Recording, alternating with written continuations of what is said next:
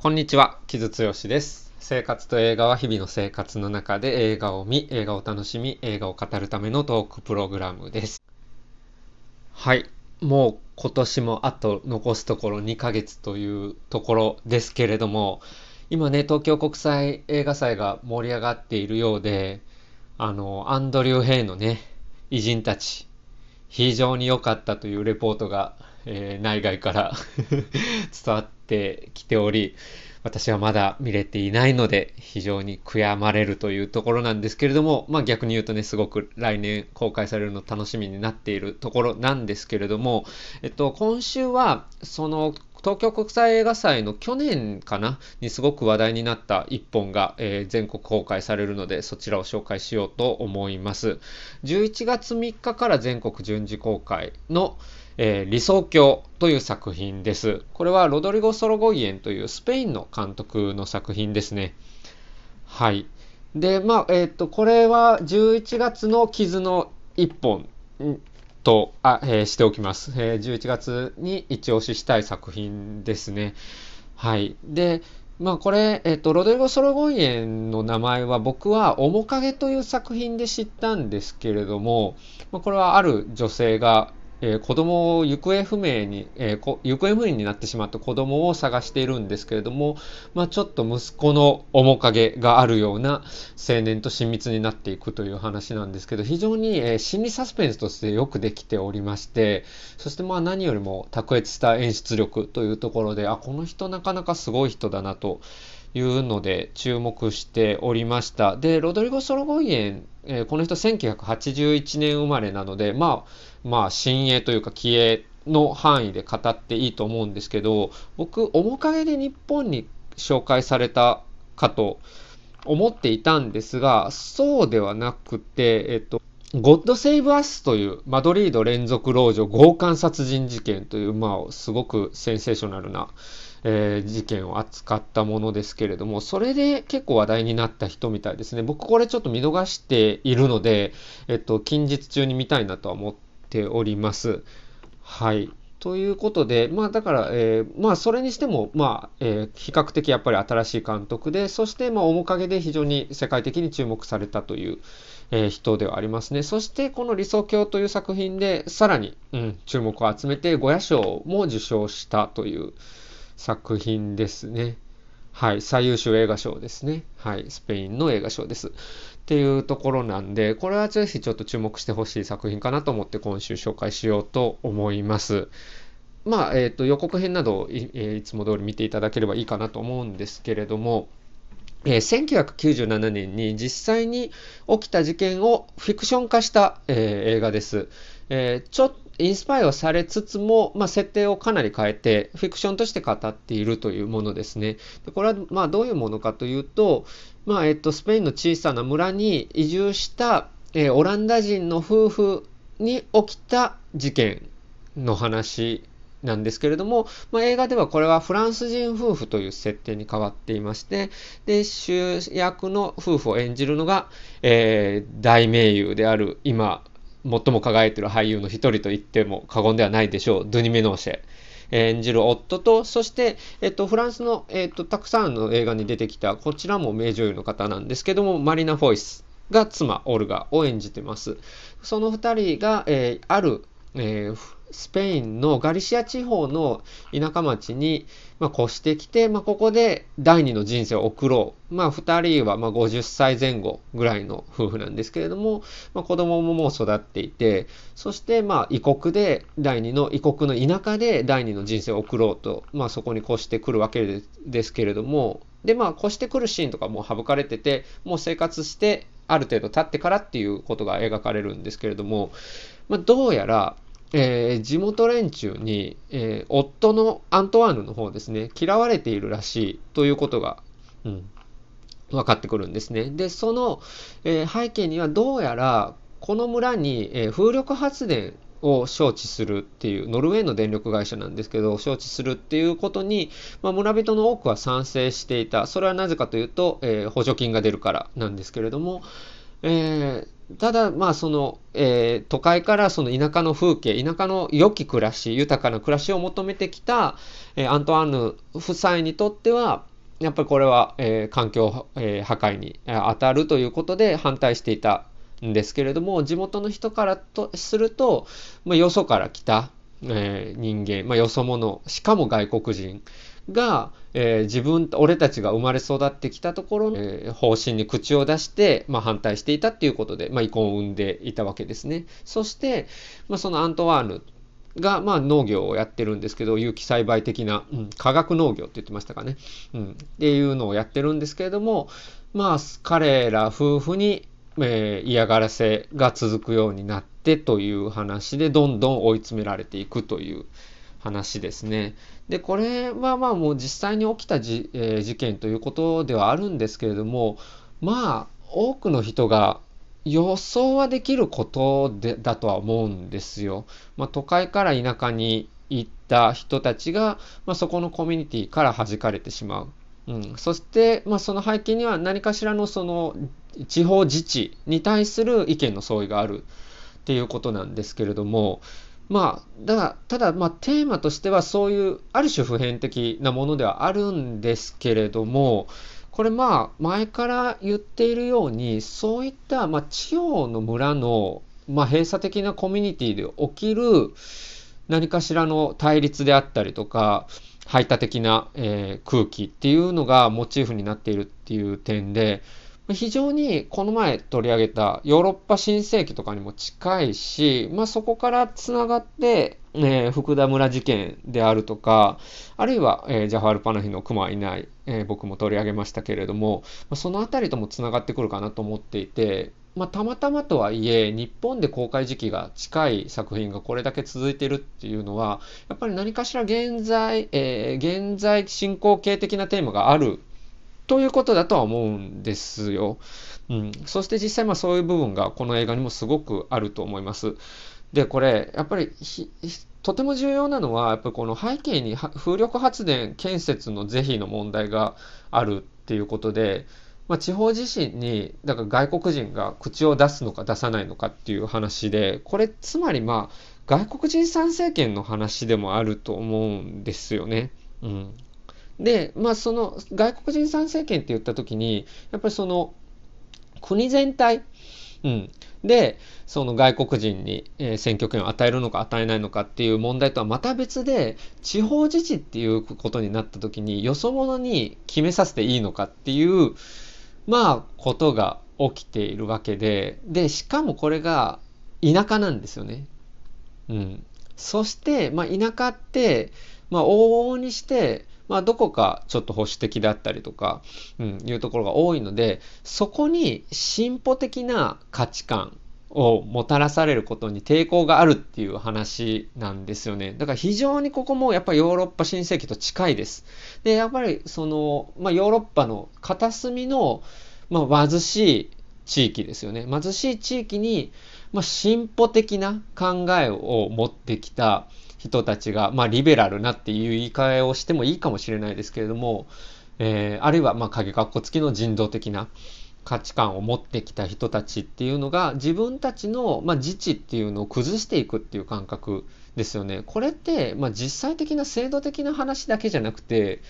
むしろやっぱりその空気的な問題でもあると思っていて、つまり、まあ、西側的な、まあ、人道的な価値観っていうのが、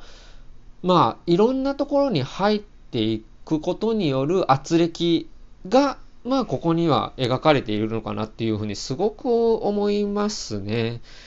で、これやっぱりその、あの、やっぱり田舎の人が保守的でっていうのって、まあ偏見はもちろんそこにはあるんですけれども、ただやっぱり傾向としてそういうものはあるんですけれども、でもそれはやっぱりその当人たちの責任だけじゃないところもあって、やっぱりその環境のことだったりとか、あるいは機械の不平等っていうのがもう圧倒的にあるわけですよね。で、やっぱりそこで生まれ育って人からすると、やっぱりアントワーヌみたいに、都会の進歩的な人たちが、まあ、第二の人生というか、もう余生を、なんかこう、自分たちは苦しい思いをしてきた土地にやってきて、いや、ここは綺麗なところなんだよ、みたいな感じで、言われることがやっぱ上からに思うわけだし、実際やっぱちょっと上から言ってるようなところもあると思うんですよね。で、実際この映画が捉えているのはそういう難しさなんですよね。うん。っていうのをやっぱりすごく考えさせられる作品で、これはね、まあ非常に現代的なテーマを持った作品だと思いました。で、やっぱりこのえー、ソロゴイエンの演出力が本当に卓越していて、まあ、非常に緊迫感のあるシーンは、ここぞというところで長回しを使ったりとか、あるいはまあ、ある種、そっけないく思える、うん、編集、うん。えー、緊迫した場面が一気に終わって、うん、次の瞬間に切り替わるっていうことだったりとか、まあ、そのテンポ感も含めて、まあ、これは、えっ、とやっぱりねストーリーを語るっていうことに対してのあやっぱりそのストーリーテリングの、うん、呼吸感ですよね。が非常に、えー、優れた監督だなということを、えー、この作品を見て改めて思いましたね。そしてまあドゥニ・ミノーシェという大名優ですよね。っていうのが主役でいてまあ彼にしっかりと場を預けて、うん、そしてこの緊迫する空気を立ち上げていくということで、これはまあ非常に見応えのある作品だと思います。はい。で、これ、えっと、これはソロなので、えっと、まあ、ね、いわゆるネタバレというか、物語の、えー、ちょっと革新的な部分には触れずにこのまま喋ろうとは思うんですけれども、一つだけちょっと言うと、えっと、これ第1部と第2部構成的になっているんですよね。で、まあ、えー、詳しく何が起きるかは言わないですけれども、第1部はアントワーヌ、夫の視点になっていて、第2部はオルガ、えー、妻の視点になっているんですね。で、この映画、ここがかなり重要なところではあって、これ、あのすごくやっぱりその夫婦の絆があってで夫婦で本当に第二の人生を送ろうと思って田舎に越してきたっていう話なんですけれどもでもどうやらよく見ているとそれを決めたのは、えー、夫のアントワーヌだったようなんですよね。そしてまあその風力発電に反対するであるとか、まあ、そういうある種の思想的な部分政治的な部分っていうのもどうやら夫が主導しているように見える生き方についてですよね。っていうことでそのじゃあ妻の主体性はどこにあるのかっていうことをこの映画の後半は割と問うているような感じはすごくするんですよ。でアントワーヌはうん、すごくやっぱり優しい人で、あのそれこそ、まあ、リベラルな進歩的な考えを持った、まあ、知的な人なんだけれどもどこかやっぱりちょっと傲慢なところもあって何かこう田舎の人たちには自分たちの進歩的な考えが通じないっていうような思っているように見えるところもあるんですよ。で実際それが当事者というかその田舎の村で彼らを迎え入れた側からすると余計にそう思える部分もあると思うんですよね。で、その中で、じゃあ、妻、夫についてきた妻っていうことが、まあも、もちろんね、彼女の意見もあったとは思うんですけれども、ただやっぱりその夫が主導した自分たちの人生について、じゃあ妻がどういうふうなアプローチができるのかっていうことが、まあ、この映画が向き合っている一番のポイントかなというふうに僕は思いました。うん、これはね、ちょっとこれ以上言うと、えっ、ー、と、結構確信になっちゃうので、ここでは伏せておきますけれども、あの、音楽メディアのエレキングで、あの、三田至さん、ベテランさん、ベテランの評論家ですけれども、えー、彼が、えーと、理想郷についてレビューを書いていて、それもがっつりネタバレというか、えー、革新について書いてある、えー、レビューなので、まあ、よければ、えーと、映画を見てから、え読んでいただく方がいいかなと思うんですけど、僕も、えーと、三田さんが書かれていたことにかなり近い、え印象を持ちました、この作品について。うん、つまりその世代の違う女性がその夫の決めたことっていうことにどう向き合うかっていう話でもあって、これはね、うん、そういう意味でもジェンダーの問題も入ってるんですよね。